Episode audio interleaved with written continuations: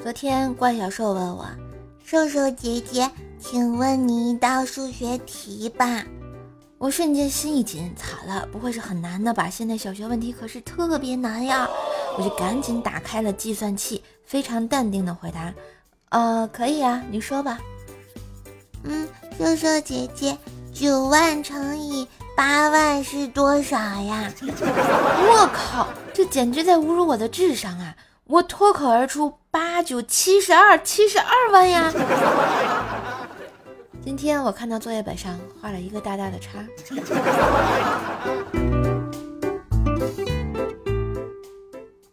小时候啊，难以抵挡零食的诱惑，我罪恶的小黑手伸向了老妈的钱包，正在挑选一张面额小的的时候，老妈进来了。我脱口而出：“嗯，是我自己拿的，不是老爸让我拿去买烟的。”我真是太机智了。然后老妈摸了摸我的头，没有揍我。只是晚上睡觉不太好，倒也不是内疚，实在是爸妈房里太吵了呀。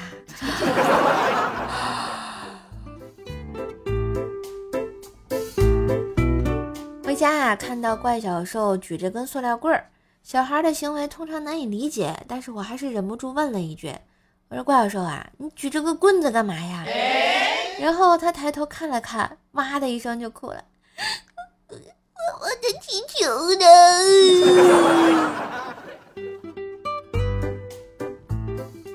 嘿，今日份段子就播到这里啦！我是段子搬运工射射呀。喜欢节目记得随手订阅专辑，打个五星优质好评。现在锁屏状态也可以点赞啦，给叔叔点起来啊！射手的第一本有声书上线啦，快点击射手头像进入主页订阅《风化江湖》。还有天津话段子、奏奈讲笑话，一起收听哟。